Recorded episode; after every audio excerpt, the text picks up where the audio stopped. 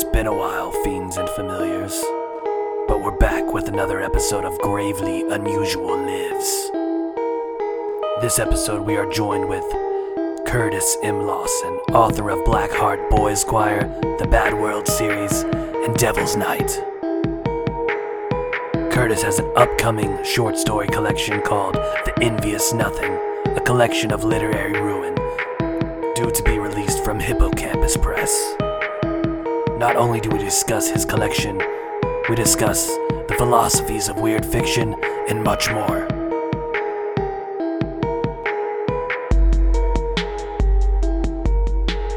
got a, you got a new book coming out. Um, the the envious nothing, right? Yes, Um, the envious nothing, a collection of literary ruin. Are these a little more? Um, are these different than your your last collection, which which Devil's Night, and then you also had you know your your novels and stuff. Uh, does this collection seem different than than your last work? Yeah, well, it's definitely a little bit different than Devil's Night. Um, Devil's Night was a little bit more cohesive because it all took place over the course of a single night. You know, it was all over the course of Devil's Night in 1987, and um, the stories there was some some overlap with reoccurring characters or some event from one story might be referenced in another. Um, in Devil's Night was all really urban horror because it all took place in Detroit. So this is um, different in the way that you know the stories are all independent stories. They're they're not tied together, but there is kind of a loose theme of nothingness um, as both a force, uh, like a malevolent force, but also as a um, as a force of unrealized potential. So that kind of threads throughout the the book and you see this idea of nothingness explored in different ways. And there's also a reoccurring figure of Angrboda which is a giantess from Norse mythology she's Loki's wife the mother of all monsters um, and she's a figure that shows up in several of the stories um, in different aspects and in different different ways um, depending on on the story Cool, cool. That's that's awesome. So when when when does the the envious nothing? When is it is it going to be released? It's, It's uh, gonna coming out soon, in right? June. Awesome, awesome. And that's this is through Hippocampus, right? Hippocampus Press, yes. Um, originally, it was supposed to come out in August, right at Necronomicon, but Derek at Hippocampus wanted to get it out a little bit earlier to try to get some reviews, try to get a little bit of buzz going for it before Necronomicon. So um, I'm very excited that it's coming out a little bit early. The nothingness, man. Is this like uh does it have roots and maybe is there like this uh, when you said nothingness has like unrealized potential, it's almost like this Nietzschean co- concept. Is that is that something that kind of relates in that way? It can, yeah, in in a certain, in some ways, yeah, for sure. There's there's a few stories where I could definitely see that, and I I wasn't ne- like consciously thinking Nietzsche, but like that was, I don't know, my my whole twenties were spent, or at least my early twenties were spent reading and rereading everything he wrote. So that's um that's always Yeah. something that influences my my kind of worldview and how I write. Um, to the point, this is kind of an aside, getting off the point, a little- getting off the track a little bit. But one of the things I loved about Nietzsche is that if you look at something like um, like Ecce Homo, he has these things where you know like chapters called like you know why I write such good books or whatnot, and um, he pokes fun at himself a lot. And for this guy who's seen as like a nihilist and a pessimist or whatnot, he um, in like super serious with this Ubermensch kind of thing. Um, he takes a lot of shots at himself and doesn't take himself too seriously, and that's something I've always found a lot of value in, um, and I've tried to emulate uh, both in you know my life and in my writing. And you have something like when I did Blackheart Boys Choir, that is a very dark book. It's a very serious book. I call it emotionally autobiographical, but I also used it as an opportunity to kind of poke fun at myself for certain things that were were kind of ridiculous about my youth. Um, or even I have like a like a cobra from GI Joe tattoo on my shoulder because you know when I was a teenager I was like enamored with the ideas of like fascism and like fascist aesthetic and uh, so I have this GI Joe Cobra tattoo partially because I like Cobra, but also uh, is kind of a, a a joke on myself for like my the cartoon fascism of my youth. So um yeah, long I, long I like answer that, for though. yes. That's really cool. That's awesome. I, I you know that I, I think that's awesome too. I I don't I've never really met anyone that kind of feels like Nietzsche is almost satirical like at some points like especially like thus spoke there zarathustra it's like a lot of people don't realize there's a lot of like uh the aphorisms are almost humorous you know Yeah. um uh he's kind of like goofing on himself and goofing on these other um philosophers that people take so seriously and and like you said it's like people think it's this this nihilism but it's it's not it's it's more there is like a, a fluid goofiness throughout. Uh, I really I appreciate that. You know, um, that, that's cool that you kind of kind of see that. Not a lot of people like get that whole concept. Well, thank you. Yeah, it's um, that's something that uh, I think the big things I took from him were were the idea of of transformation, and you know the the subtitle of Ecce Homo is becoming uh becoming who you are something like that you know? Um and i love the the idea of transformation throughout his philosophy and that's that's something that i think is you know it's mirrored in mythology that you know predates all of this um you know the idea of like the odinic idea of sacrificing yourself to yourself um i just I, that's something that um that i think is hugely important just finding ways to constantly grow and reinvent yourself and do that without losing track of who you were um so that and kind of being able to laugh at myself are the two big things i took from nietzsche So so in relating to like your youth and stuff. Um, so so how wh- when did you start taking like writing seriously? When it was something that you realized that was like, oh yeah, I I definitely want to be an author. I wasn't until my 20s, like my mid 20s, probably. I had, um, you know, I played in, in metal and punk bands growing up. I started playing in bands when I was like 14 or something like that. And um, I thought I was either going to be like a like a death slash black metal star or um, I don't know, like a revolutionary who took over the world or some such ridiculous idea, you know. Um, so when I was like 25, my life kind of fell apart. Um, it was just like everything, everything in my life just had it kind of came out from under me. And one of those things was the band I was in, and uh, I was in this band with two very close friends, and it um, it just kind of went sideways, and I ended up leaving that band, and I decided that I didn't want to do collaborative stuff anymore, at least not at that point in time. I wanted to to make art that was it was just going to be me, you know, and it would succeed or fail on, you know, because of me.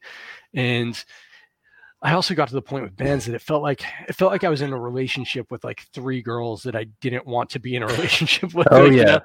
I Uh, feel and um so I was just kind of done with that. So I decided to try to start writing. I, I wrote a few short stories and I started doing comics because I'm a big comic guy. Um, in comics was still collaborative, but it was different because um, it wasn't as intimately collaborative, I guess. You know, I was mainly working with guys in other countries and stuff through the internet. Um, so it wasn't this like deeply personal thing. Um, and at first, I had more success in comics. I, I, I shopped a few short stories around that got rejected, and rightfully so. Um, and I got some good feedback from editors, more feedback than I deserved to have gotten at that point in time, uh, which was very helpful. And then I did comics for about 10 years to mild success. And I had, you know, my son was young at the time, and I had so much art from comics. When you make comics, when you submit them, you can't just submit a script for the most part. You have to submit like five to seven finished pages. And then, you know, most likely you're not going to get picked up from Image or Dark Horse or whoever you're sending it to. Um, in a lot of these smaller companies, they're not going to pay enough to mm, pay the price that you're paying the artists. You know, um, you're going to lose money on it. So I had all these, you know, five to seven page like in you know pieces of comics that I had tried to shop around and never got anywhere. And it got to the point where I had thousands of dollars worth of art in these things on my computer, and I couldn't keep taking money out of my family's mouth. So I decided to try to write a novel instead. And um, I sold it like right away without even meaning to.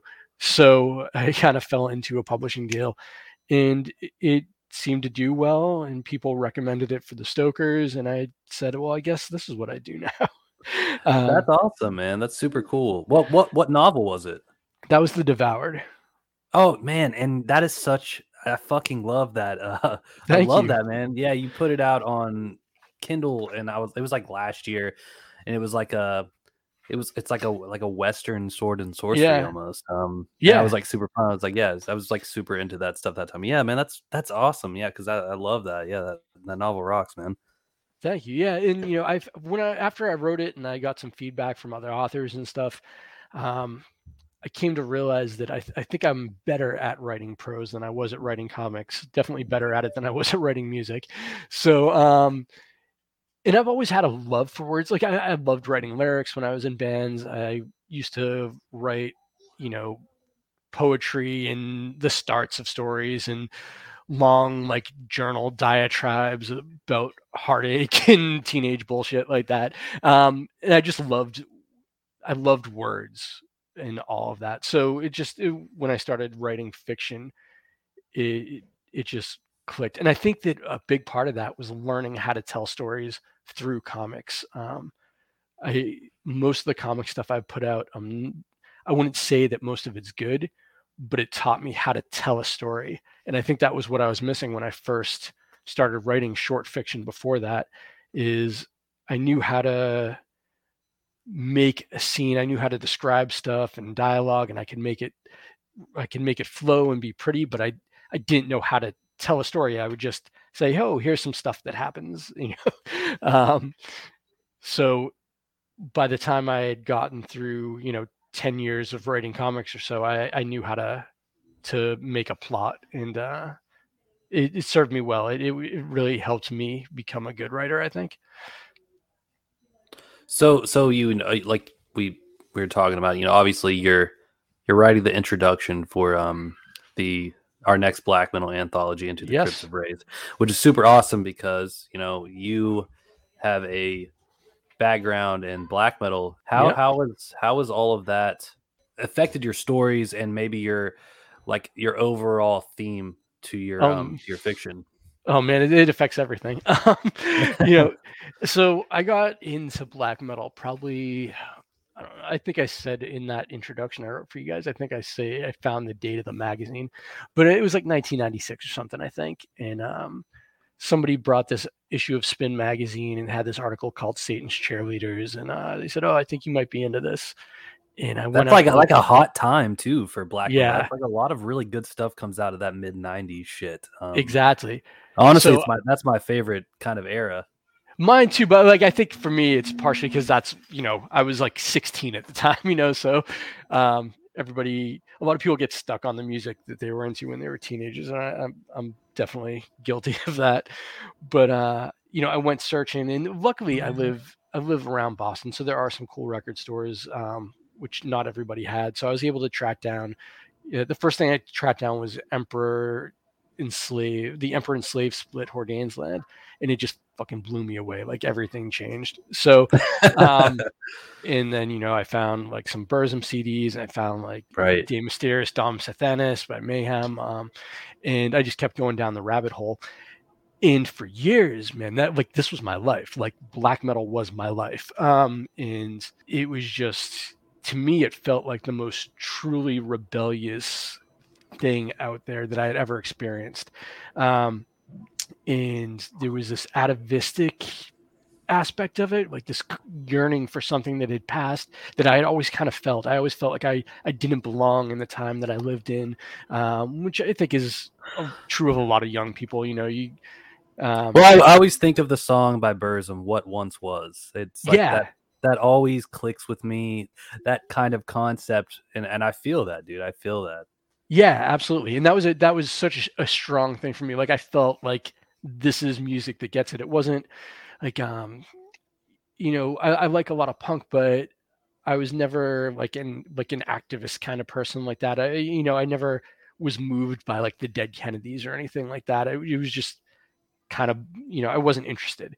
And this the this kind of like you said, this days of yore failing, um, this atavistic kind of part of it was really appealing to me and it, it, just drew me in and it became my life like literally for for years and years and eventually i had kind of um i don't know i had a, a falling out with not even a falling out because we never were in but um i had kind of a beef with a, a fairly big black metal personality in the us and i was changing like i was I was maturing a little bit, so I started getting away from that culture and almost kind of rebelling against my own rebellion in a way. Oh yeah. And you know, I cut my hair. I started wearing like turtlenecks and like like like old Soviet like you know military jackets that I thought looked like dress jackets or something. You know, I don't. I have no clue what I was doing. I was just you know, I was trying to be um I don't know this. I was trying to get this like faux aristocratic thing going that was supposed to be like a rebellion against black metal, but it really wasn't. Anyways, it, eh, you know, I was 20 years old or something, you know, 22 years old or something. So I was stupid. Um, but anyway, it, um, as much as I tried to like distance myself from that for a while, I was never really able to, and it, it always creeped into my fiction, um, in one way or another. And then in my like I don't know, my mid 30s or so, I just kind of really gravitated back toward that and felt at home again when I went back to um, to black metal without the anger and the baggage that um, that I had had in my mid 20s. And Blackheart Boys Choir is is completely inspired by my my experience. I was just about to say that Lucian sounds like it all makes sense now about Lucian and how he kind of he's this elite music, very by the books character, and then falls into with these you know black metal guys and he's kind of torn between that. It's, it's it all makes sense now. Yeah lucy it is a very very autobiographical character in a lot of ways um, which is you know not a great thing to admit uh, but i mean that's who i was when i was a teenager pretty much and um, you know, minus the murder part. and, uh, um, or at least that was my perception of myself. Let me put it that way. I was probably a lot goofier than that in reality, but that's how I saw myself. And um, but yeah, Blackheart Boys Choir was completely inspired by my experience with black metal. And part of the reason I didn't make Lucian a black metal guy was because I felt that if you told a story with an existing subculture, that it would get irrelevant quickly. And Anthony Burgess, when he wrote A Clockwork Orange, he came up with all that, you know, all the like fake slang there, like, you know, the knifey Malaco and oh, yeah, yeah. all that. He came up with that because he didn't want to use real world slang that would be dated in 10 years. So, you know, if he hadn't thought of that, you might go read A Clockwork Orange and Alex would be like, oh, let's go out and have some groovy violin. you know, um, it'd sound corny and nobody would be able to, it wouldn't resonate with people. So that was in my mind when I wrote Blackheart Boys Choir. I didn't want to write a black metal thing, and then in ten years nobody would be able to relate to it. Um, because metal's already kind of like an old man music. Like you don't really see young people getting into black metal or death metal and stuff so much. Um, so I wanted it to also I wanted it to have more a broader appeal for maybe people who felt like outcast but weren't into like you know a musical subculture or something like that. Um, and you know, I've I've talked to people who felt like outcasts for various reasons who've read the book, whether it was because, you know, they were like a Hispanic kid in an all white school, or whether they were like that metal kid, or whether they were just like a, you know, like a hardcore nerd. And they can all relate to that. So I'm glad that I, I chose to make it something a little bit um, you know like there's not really there's no such thing as like a classical music like underground subculture like what I, I, created there so by creating something fake it became kind of more universal for people and i think that worked well yeah yeah and I, I mean, it is. It's kind of this. It's it exists out of time. The way I think of it, uh, Yeah. it's timeless. Um, and and I could praise that that novel. Like I literally tell everybody, I'm like, dude, this is like one of my favorite books I've read. It's so good. Um, but yeah, you, man. uh, man, I really do. I I dig that book so much. It's definitely on a top top list for me in like the last few years of like. I mean, I read it in like a couple days, just devoured it. Um, so uh, but yeah, yeah, that's awesome that there's this that you kind of took the the rebellious aspect of black metal and and used it almost against itself, but also utilized it in a way where you could tell something that was you know close to yourself and personal. That's that's that's really awesome. aside from Blackheart Boys Choir, the Envious Nothing probably not all of the stories, but some of the stories in there are like more influenced by black metal than probably anything I've written except for Blackheart Boys Choir.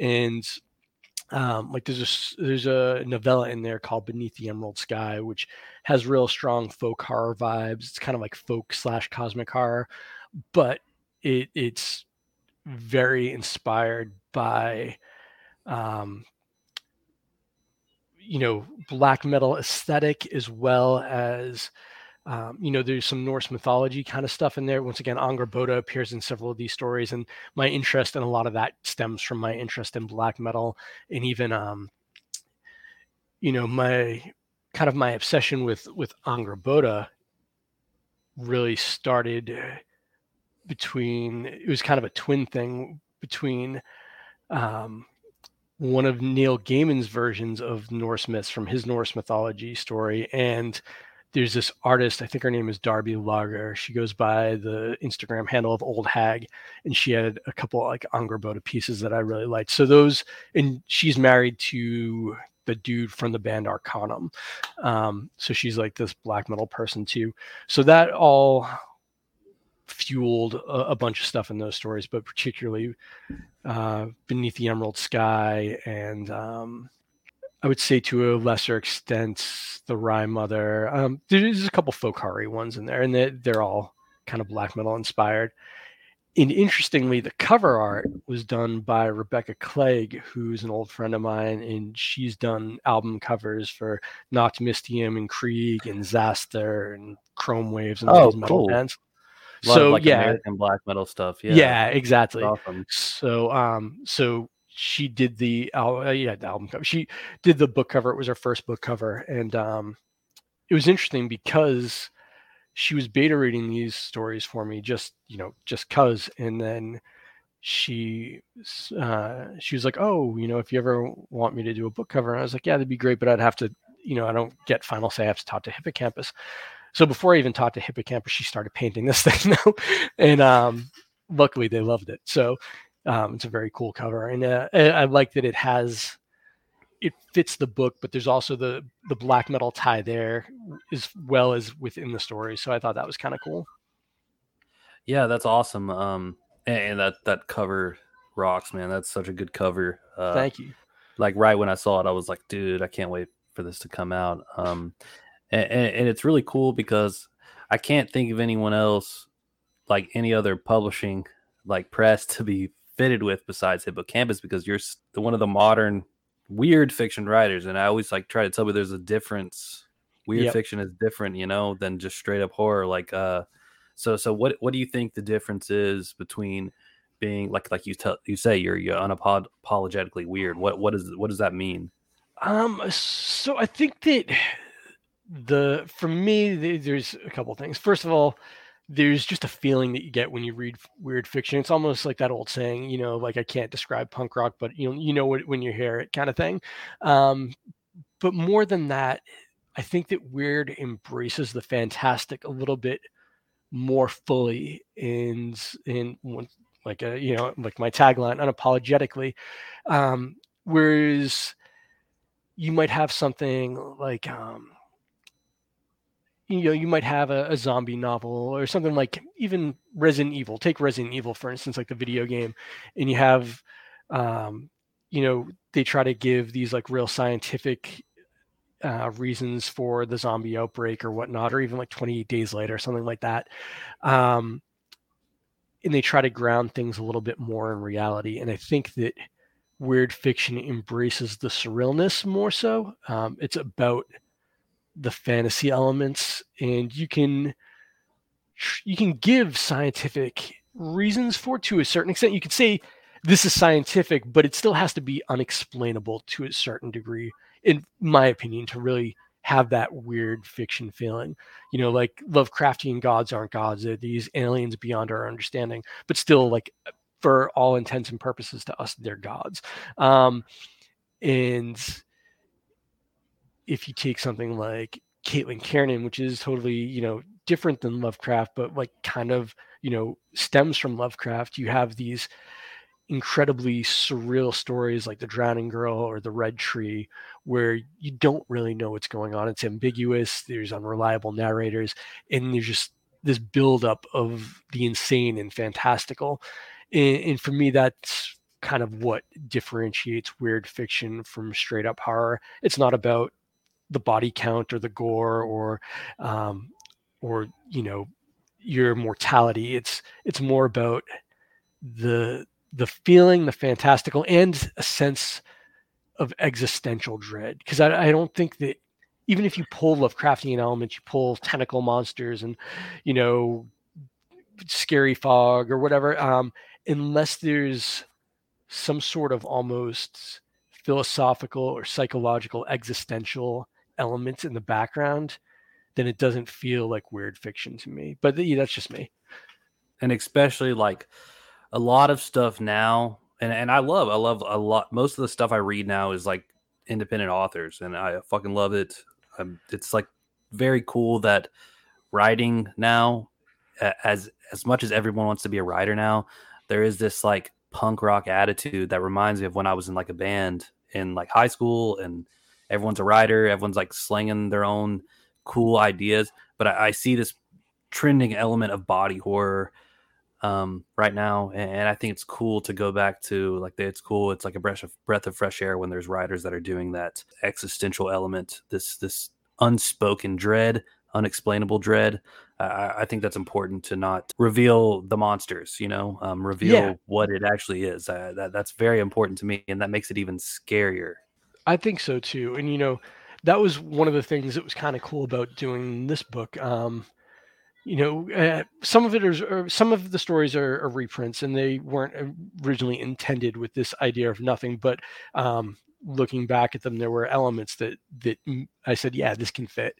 Um, like there's a reprint called "The Happiest Place on Earth," which is about this kid in a, you know, basically Disney land, and um, this black fog keeps encroaching in on him every day and like there's something going on out in the world that you don't quite know um, and he's just this single like little boy stuck in like this amusement park by himself as while there are like shadow monsters and this black fog's encroaching in um, and i hadn't intended it when i was writing it to be like the nothing quote unquote but you know it's it definitely fit enough that i could use it and looking at this concept of the nothing in these different lenses it allowed me to to do what you were saying to to not reveal the monsters and have this kind of this mysterious force in the background which isn't entirely negative all the time you know um, like it also creates things.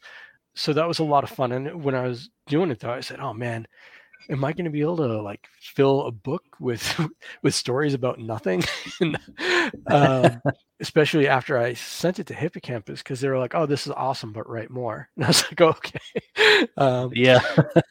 so they're like, "We need more words." So I had to, and that's why I wrote that Beneath the Emerald Sky novella because I, I, needed more words, and I think that turned out to be, probably be the strongest piece in there. So I'm glad that that S. T. Joshi pushed me on that. Um, so yeah, I, th- I, think that it gave me a, a, really good opportunity to to look at these, you know, these forces and not fully explain them. Even the the figure of Angrboda, which appears in several, no, I shouldn't say appears, but is appears or is referenced in several of the stories. In um, you know, to some, she's this almost like savior type mother crone figure into others she's literally the mother of all monsters you know the like the source of all suffering um and you never get to really experience Angrboda face to face you know it's just kind of different perceptions or aspects of her. So it's like an archetype, uh, like a Yeah. Jungian archetype almost. Exactly. Yeah. And um, I really enjoyed being able to explore that concept of Angrboda without making her like a full blown character and, you know, in like, you know, kind of a, a Randall Flagg bad guy type of thing. I wanted to avoid that. I wanted to keep her mysterious as well as the titular nothing. It, it sounds like I, I mean, it sounds like just something that's totally up my alley. So, so what are some influences? What what's some stuff that you really that you read maybe growing up that really like influenced you that had a strong resonance with you? Sure. Um, there's so I, I tend to write in kind of two different styles. Like I, I have like my real weird fiction kind of thing where it's, you know, like the kind of bleak cosmic horror, like ambiguous kind of stuff. And then I have my real over the top kind of black humor stuff like the Bad World books or those who go forth into the empty place of gods. Um, so I have uh, I have kind of different sets of authors who influence me in different ways. Um, I will say for like kind of the over at the top stuff like Bad World, it's very crime influenced too. Like Duane Swierczynski was a huge influence on on how I write that sort of stuff, and probably how I write everything because his action scenes really stood out to me um, when I was when I was doing comics and stuff. When I was learning to write, um, in the way he just didn't care. He just went balls to the wall, and he never he never uh, you know he doesn't let up and he doesn't compromise. It's just over the top like pulp exploitation violence. Um and yeah that that was a huge influence on how i write i think. Um and then you have guys like um like like douglas adams you know or um or Neil Gaiman, the you know Ray Bradbury, the real classic guys like that, um, and from horror, Clive Barker. Uh, I'm definitely more influenced by say like Clive Barker than Stephen King. I, I like Stephen King like half the time, which is you know I think pretty good considering he's written like 400 books. You know? yeah, yeah, The- yeah, exactly. uh, I feel the same way. I feel like 80s, like 70s, late 70s and 80s King, I'm totally cool with, and then everything else, I'm like, eh, it's it's all right, you know. yeah, you know it's hit or miss for me. You know, like um. I, I I did like Doctor Sleep, but once again, Doctor Sleep I, I think it's a new book, but Doctor Sleep's kind of an old book at this point. Right, right, Um, right. Yeah, So, um, but I would say I don't consider King a huge influence on my work. Um, like a lot of people um, cite him as an influence. I'm more of a Barker guy and more of a Lovecraft. Um, the, a lot of the older writers really, I think, influenced how I write. Lovecraft, chief among them, just because I, I, I don't get out of it necessarily the same thing that a lot of other writers get. It's not about the the world building necessarily or about the the visuals of his mythos.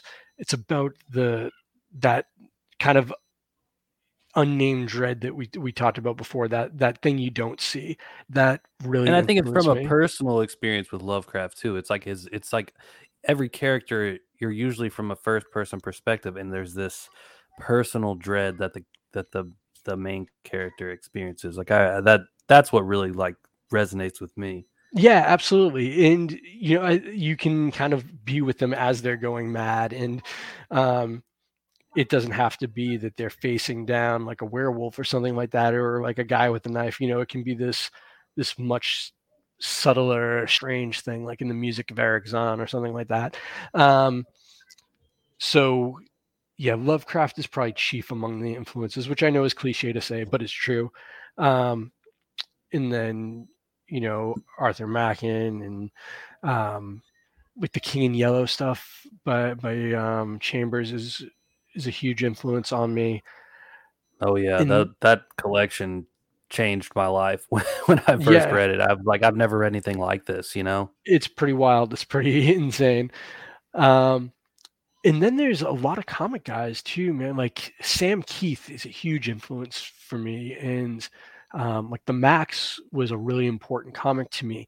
The there's this whole concept of you know bouncing, just not even bouncing, like kind of just shifting between realities, and having different aspects of who you are exist in you know in kind of shift between these these worlds and which are also maybe just like parts of you know one person's mind it was so trippy and and out there and psychological that it, it stuck with me very strongly and it's something i go back i usually read through the whole Maxx like once a year or so oh dude the um, Maxx is like so surreal and even like I know, like I remember watching the cartoon adaptation on MTV back yeah, in the day, and like, that's where I first found man, it.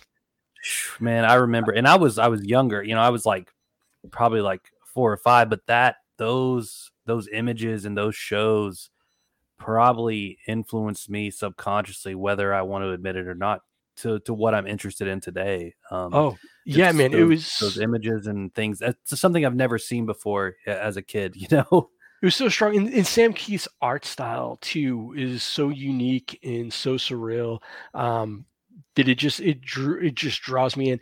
And i think that that's a good example. When you're talking about weird fiction i don't think weird fiction has to be horror. I think that you can have weird fiction that isn't horror at all. Um, and while the Maxx has some scary elements like you know like mr gone is like this you know he's like a serial rapist and he's like this dark sorcerer and stuff but i wouldn't classify the Maxx as a horror piece by any means. Um, but I would call it weird fiction 100%. Um, and it just it hits the right nerves for that. It's just so surreal, and it hits on all these psychological and philosophical themes, and um, and it's got this strong, fantastical imagery. Um, and well, that's even a, like Clark Ashton Smith, you know. That's yeah, Clark Ashton Smith, absolutely.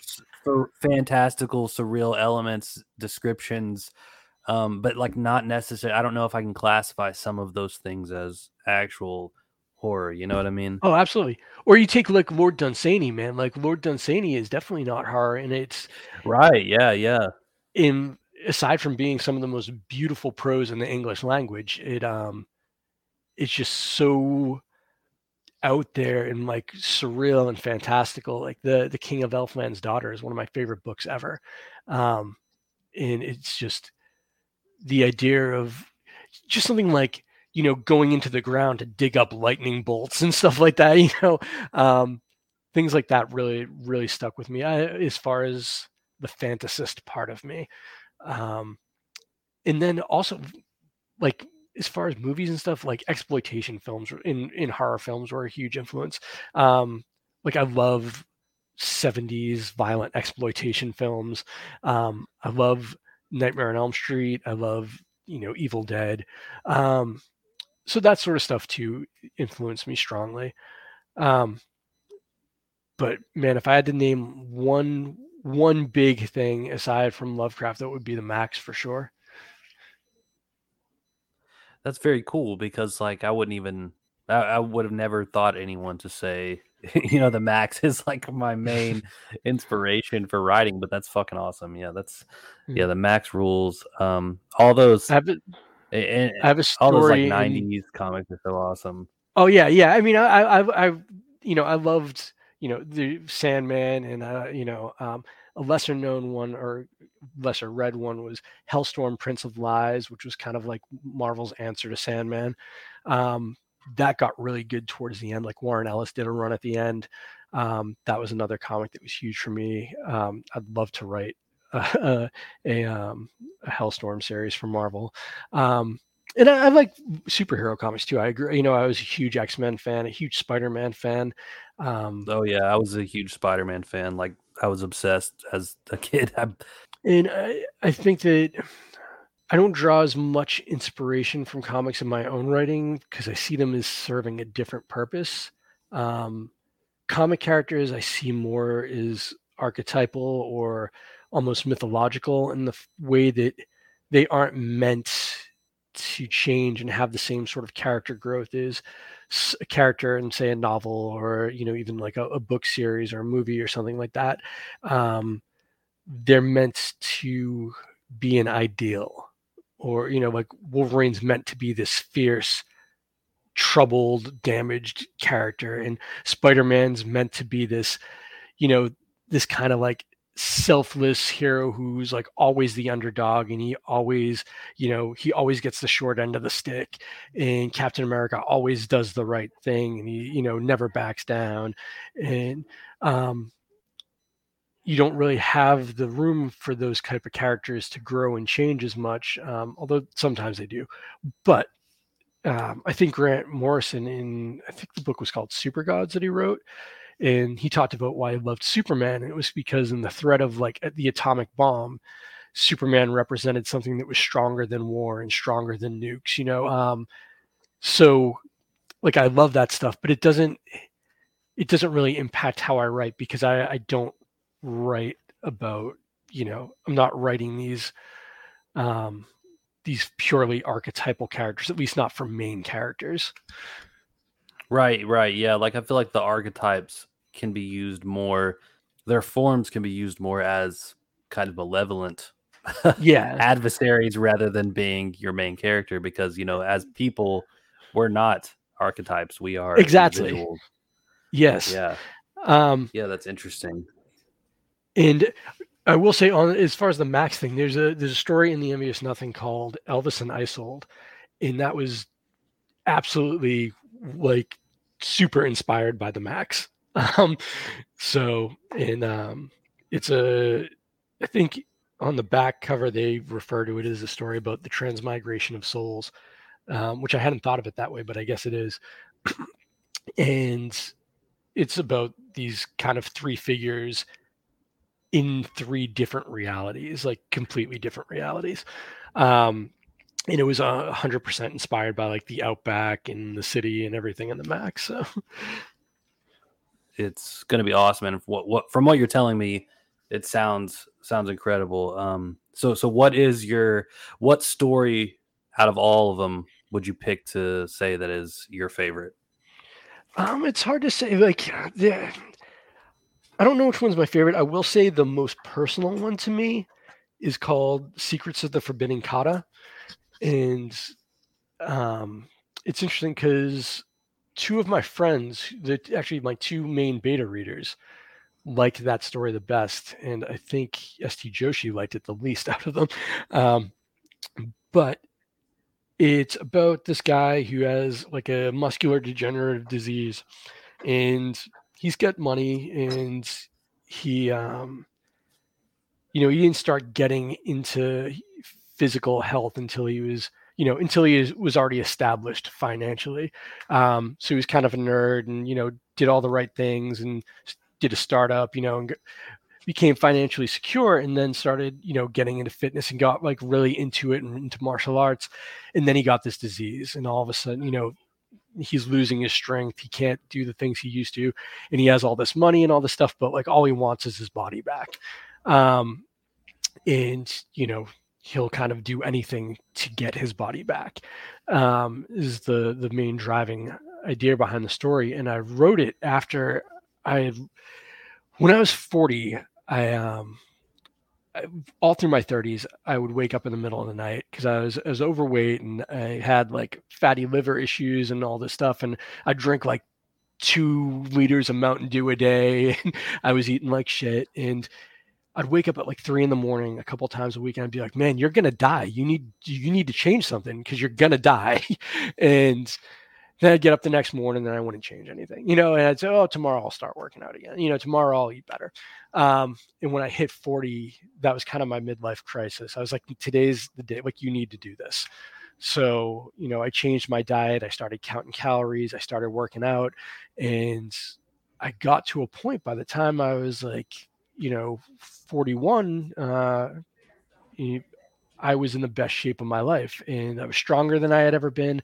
And I felt more energetic than I had since I was in my 20s. Um, and I looked better than I had in, a, you know, over a decade. And then I ruptured my bicep, not even working out. I was, at, I was at my job and I was lifting something heavy and I fucking ruptured my bicep.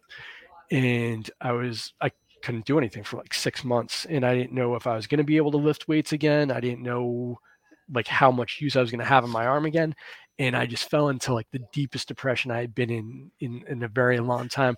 Maybe the deepest depression i had been in like i'd say in all my adult life. Um it was probably you know one of the lo- one of the lowest, if not the lowest points, and um, I just you know I was you know just like what what do you, why why even have this thing? I should just fucking cut the arm off, like you know, like I should just get a prosthetic, you know, I, and like I won't say that like I ever seriously considered like harming myself or whatever, but like I never even like had the the shadow of like a suicidal thought before that.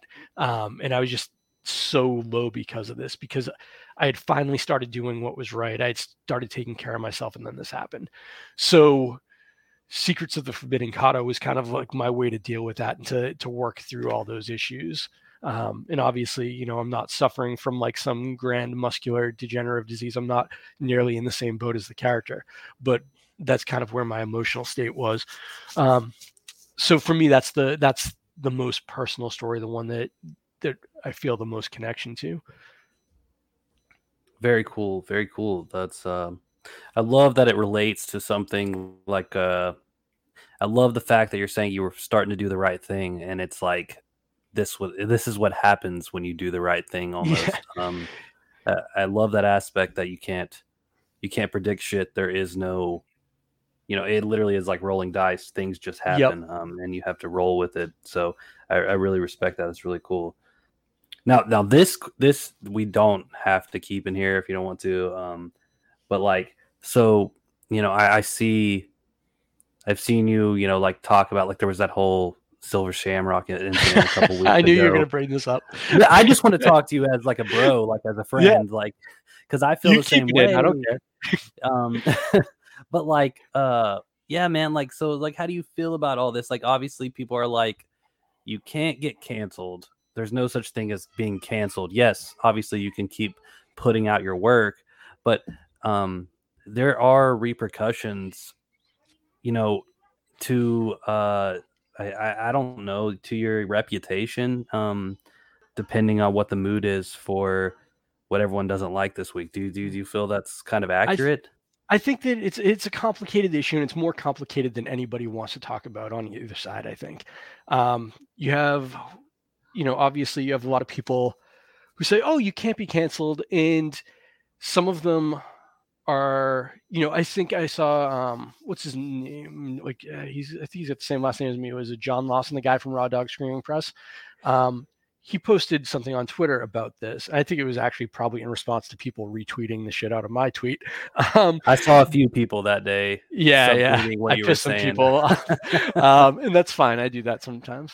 Um, but um, and for the record, if anybody's listening, I was just saying that um, you know, I made a tweet saying that several author friends of mine came to me and said they were considering not publishing work anymore because of the environments of uh, you know the cancel culture environment and that they felt that they couldn't talk about tough issues without risking their career or their reputation um, and whether or not that's justified that is how these people felt um, and i was saying that having did it's whatever the reasoning behind it the environment that we have right now in the writing community is not conducive to art or free expression um, and people lost their shit for me saying that um, not everybody but some people and I, I did say that i think that a lot of people who do this sort of thing the like name and shame kind of stuff i think that's I don't say a lot of them. I think that some of them are doing this from a place of good faith.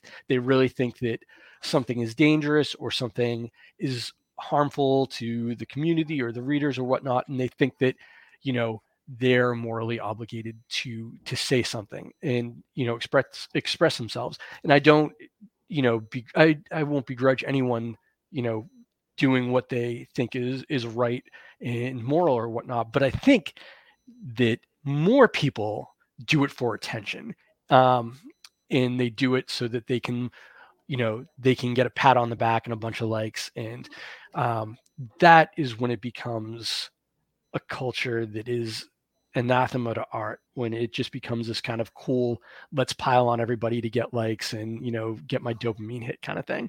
Right um, i feel like it's this there is a whole I, I don't know why man i don't know why and i don't know where it happened.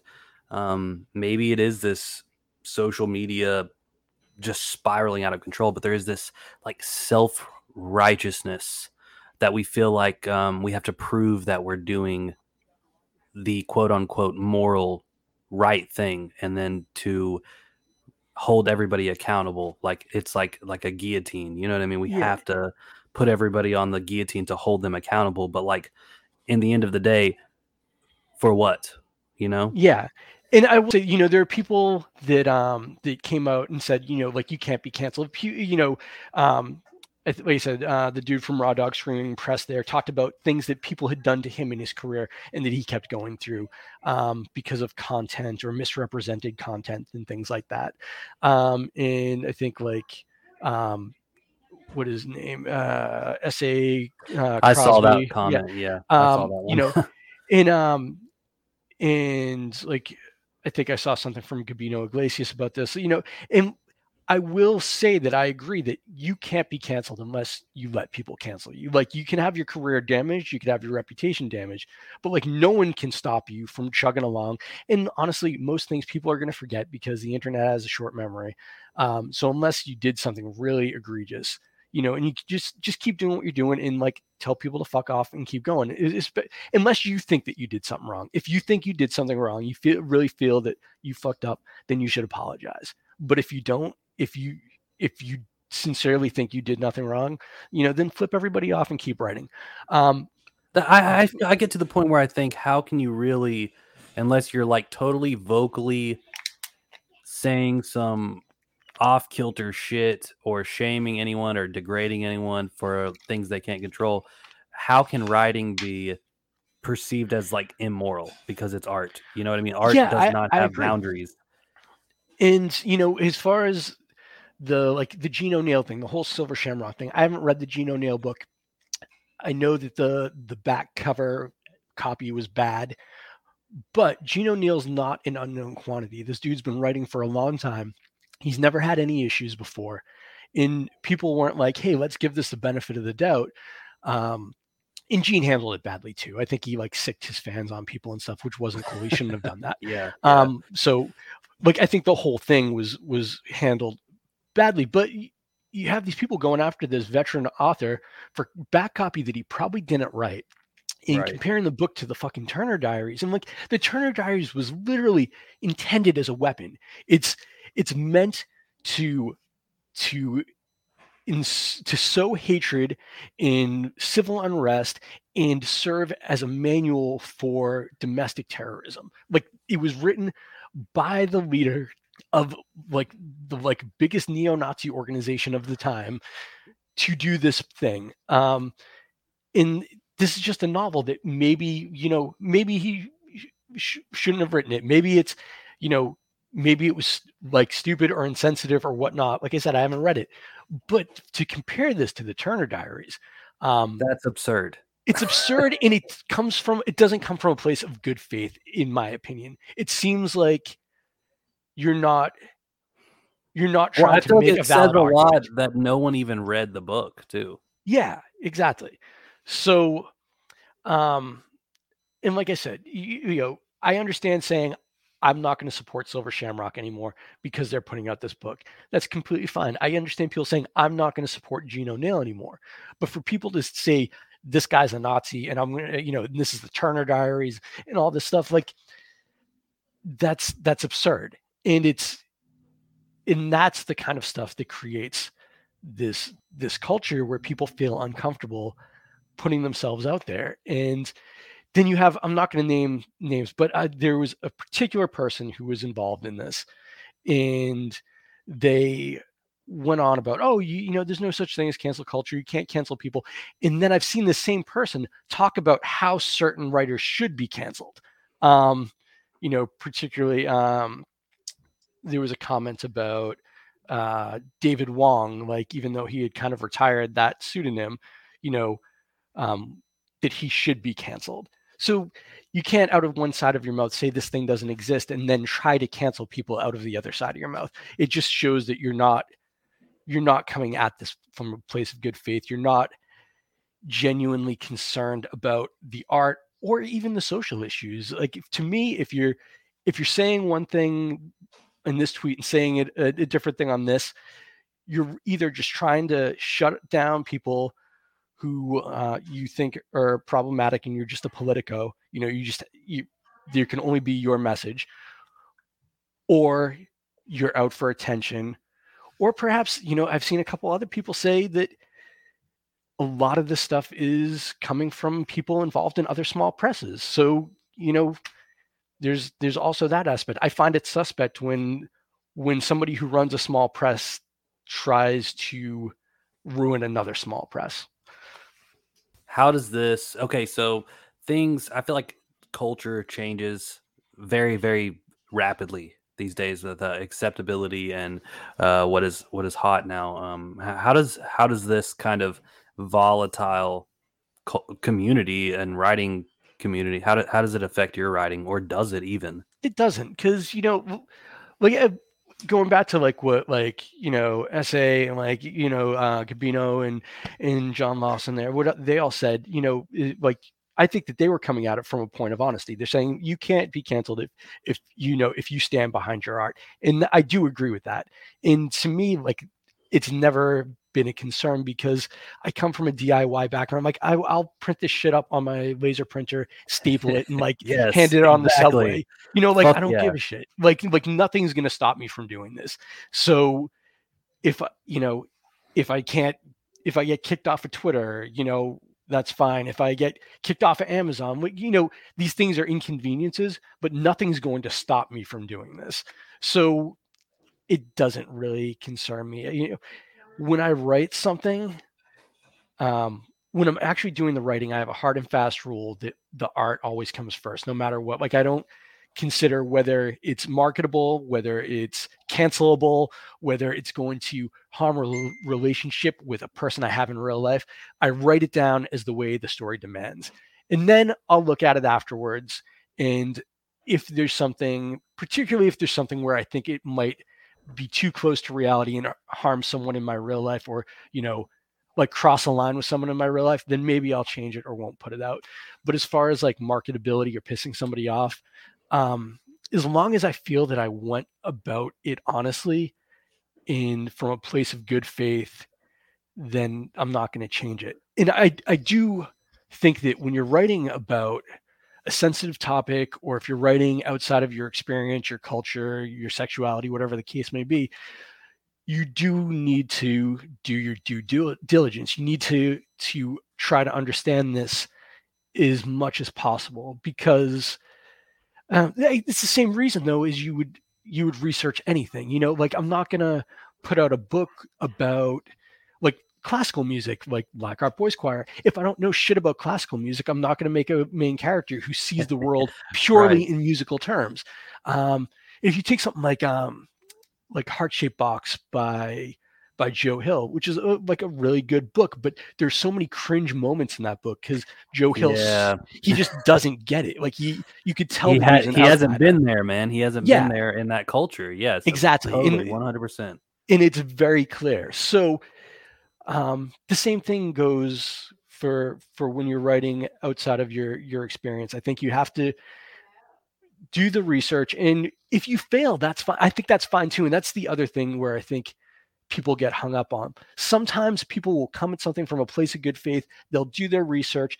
They'll they'll try to be doing this with respect, and they're going to fail because we're, we're, none of us are perfect artists. You know, we like fuck up from time to time, and I think that that's okay. And sometimes you know, it it can even like work out artistically, but there's there's no forgiveness for that right now. Um, and I think that that's unfortunate too. And that goes back to the Gene O'Neill thing. I Gene's been doing this for a long time, and I don't know him, but I know people who do know him, and they all speak highly of him.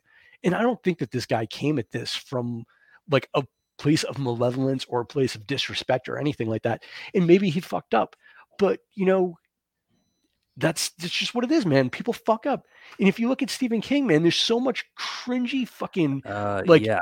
like so much cringy, racist, sexist like yep. shit in Stephen King books, but nobody gives a shit because it's Stephen King. Uh, um, Dude, my friends, I have a couple of friends that are like avid King readers, but they literally have a drinking game where when they read King's books, they like take a drink every time he says something racist, sexist, or homophobic. Yeah. And you know what I mean? That that exists, but he would never be held accountable for that because it's Stephen King. You know what I mean? There are there are hierarchies of uh you know acceptance in in culture and celebrity whatever uh absolutely. you know and you know like going back to like something you, you take something like i don't know take you, i don't know any small author who like even if it's been you know if you took i don't want to name somebody real because i don't want to like insinuate that somebody said these things but say let's say Sutter Cane right? You know we Sutter Cane from the mouth of madness. Say like Sutter Cane used a homophobic slur 10 years ago um and it came out you know and like you know he's he's a small press author um and you find out that he did this you know he's had this insensitive moment in this book back in the day people will go after him. But you take something like uh like bill and ted which you know they just put out like you know not just but you know they have bill and ted face the music and it's got this you know was this huge movie and everything. You go back to the original Bill and Ted, and like you know, there's like they're calling each other homo and stuff like that, you know, after they hug, and um, and there's, and I'm not saying that like we should go back there and cancel Bill and Ted because of this, but there is a, I think, a double standard of the power dynamic. Like if you're not up in a certain tier, you are not forgiven for, for, uh, for past mistakes.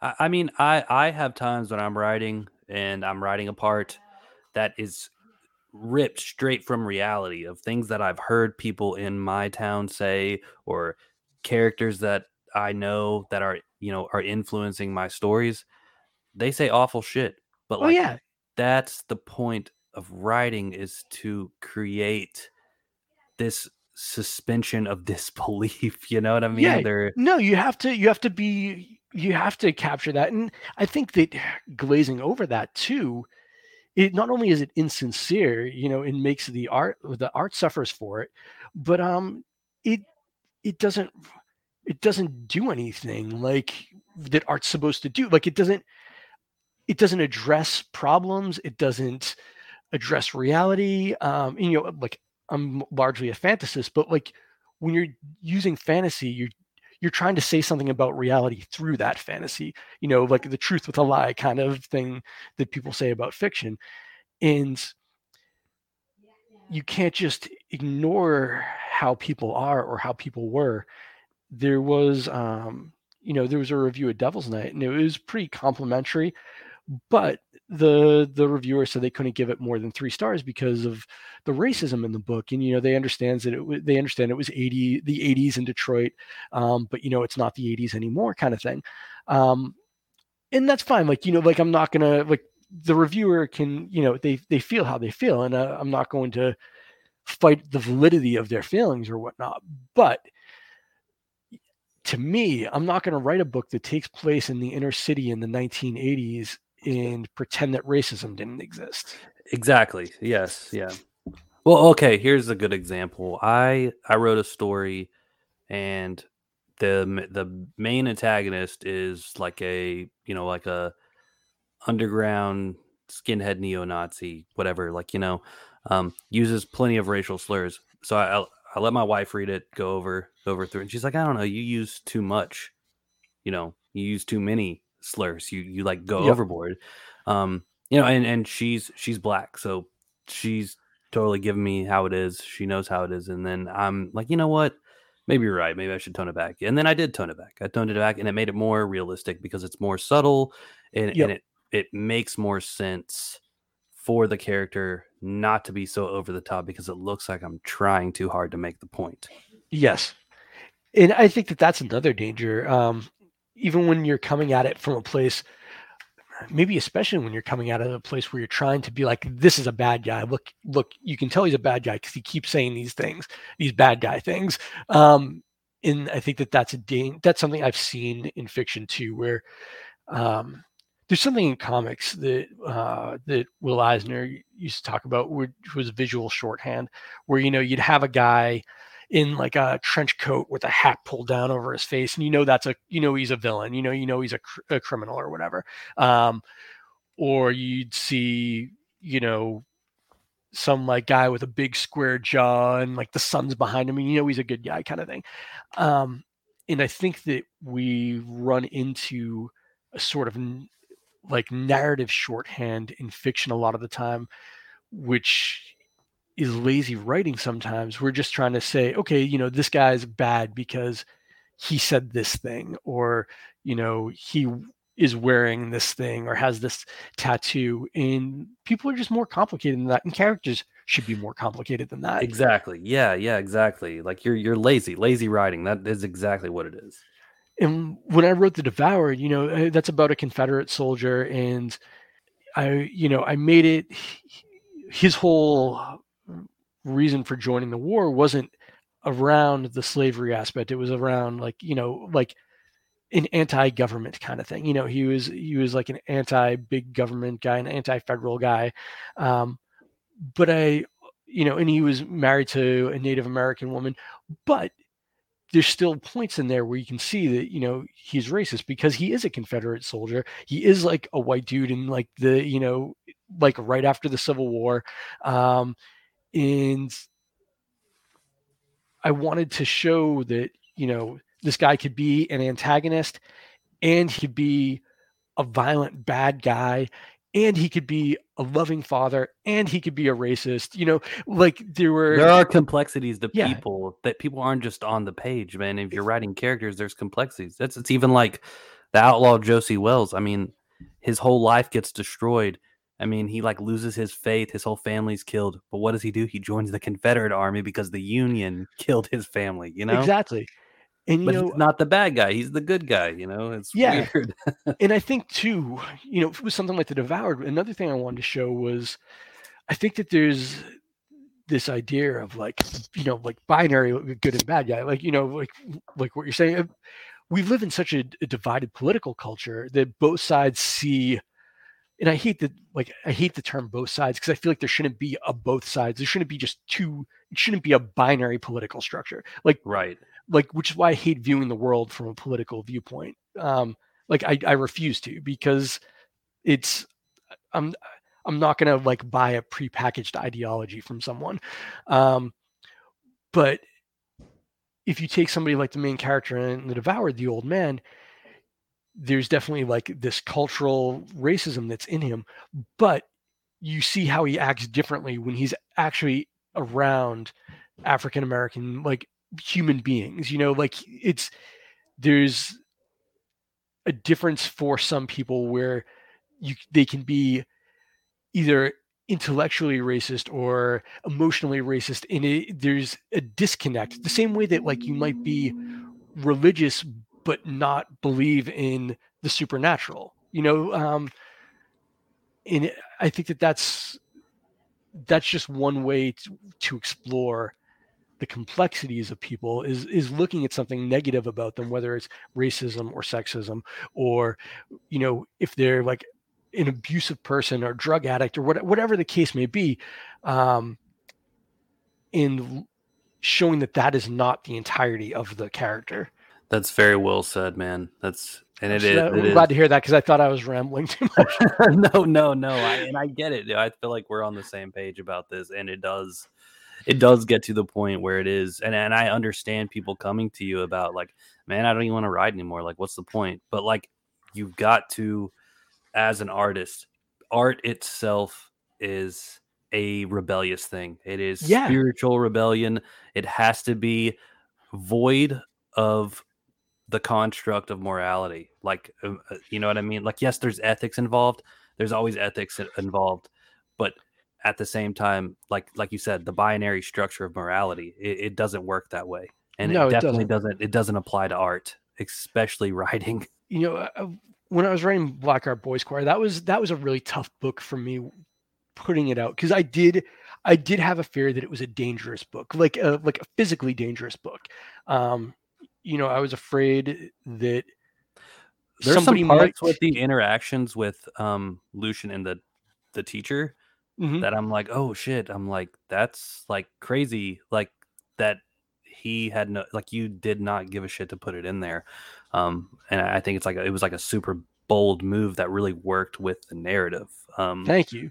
Yeah, but I did have concerns about it because I, I said, you know, this could potentially inspire violence, and at the end, like at the end of the day, art's the closest thing I have to a religion, and you know, like it was it was artistically exactly what I wanted it to be, and I thought about putting an afterword in there and kind of being like, hey, you know, don't go shoot people kind of thing. But at the same point, I felt that over explaining the book kind of ruins it. Because one of the things I love about art is that you can put out something and someone takes a completely different message than what you intended. Um, and I think that that's beautiful because once you let it into the world, it's not yours anymore, man. It's everyone's. And you don't get to say how someone interprets it or how they feel about it. Um, and if they take something from it that some sort of value or some sort of message that's completely at, at odds with your belief system or what you intended, you know, tough shit, man. Like that's right. Yeah. Like, you know, you did something, something you made expanded beyond you. Like it became more than you, and you can't control that. Like, you know, um, it kind of goes into that whole like Lovecraftian, like do not call upon that which you cannot put down kind of thing. Um, if you're going to make great art, it's going to get out of control and it's it's going to become something more than you ever intended. I I, I wrote a comic for Gravely Unusual three, um, with which was illustrated by Trevor Marquardt, which I mean he's great artist, does this very old school style, and but the, the whole plot was this guy. Um, was obviously he had like struggled with stress and anxiety and mental illness is going to his commute to work and he sees this like we were saying this binary aspect of uh, political ideology i like put it in this character of like you know girls using their phone drinking pumpkin spice lattes and like tweeting about it on their phones and then another guy eating a burger with you know a make america great again hat like not like anything that was really how I felt about people, but it was more so as a whole society being obsessed with this whole thing about like exposing people on social media like it's like some kind of moral justice. So in the end basically the the the main character starts freaking out and there's this Lovecraftian monster, tentacles and stuff that's telling him to kill everybody. and in the end the old lady kills him and it's called kids these days. And you know, it, it was it was this whole like on the nose concept about just the culture of today. And i was like i was like man i'm not like saying like kill people that i want people dead you know obviously god no. But there's that there's that you know that anger and that discontent that that gets manifested in art in ways that you cannot control the way the narrative gets written down that works you know you, yeah. you can't control that stuff absolutely you know, one of the um, I guess one of the the best compliments I got uh, I've gotten on my work. Um, my friend Joshua Rex, is an author, he did he beta read the the Envious Nothing for me, and he put up a review on Goodreads. And one of the things he says is, um, uh, these stories and poems seek a deep time approach to the human experience, um, and he's talking about how um, yeah here it is devoid of ideological pretense and horror tropes. Um, and that was very i don't know that was really a relief for me to hear that you know that came across that way.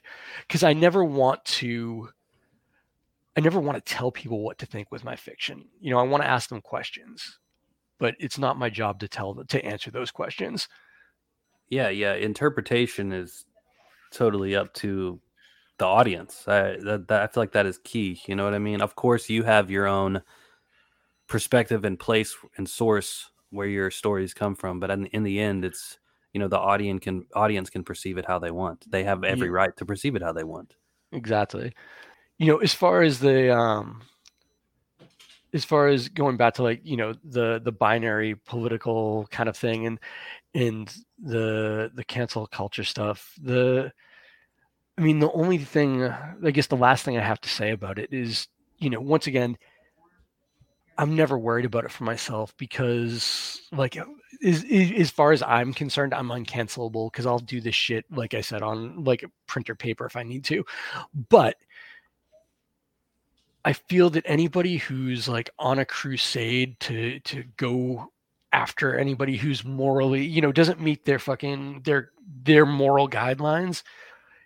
I've often found that these people, if you go look at their Goodreads bibliographies, they're really anemic. Um, yeah.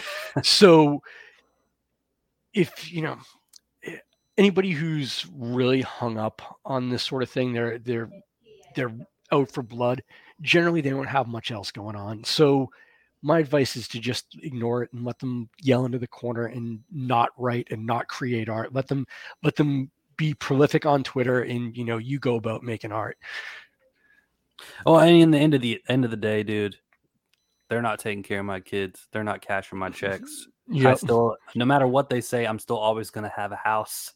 You know, I'm still always going to be doing the same thing every day. It's not going to kill me.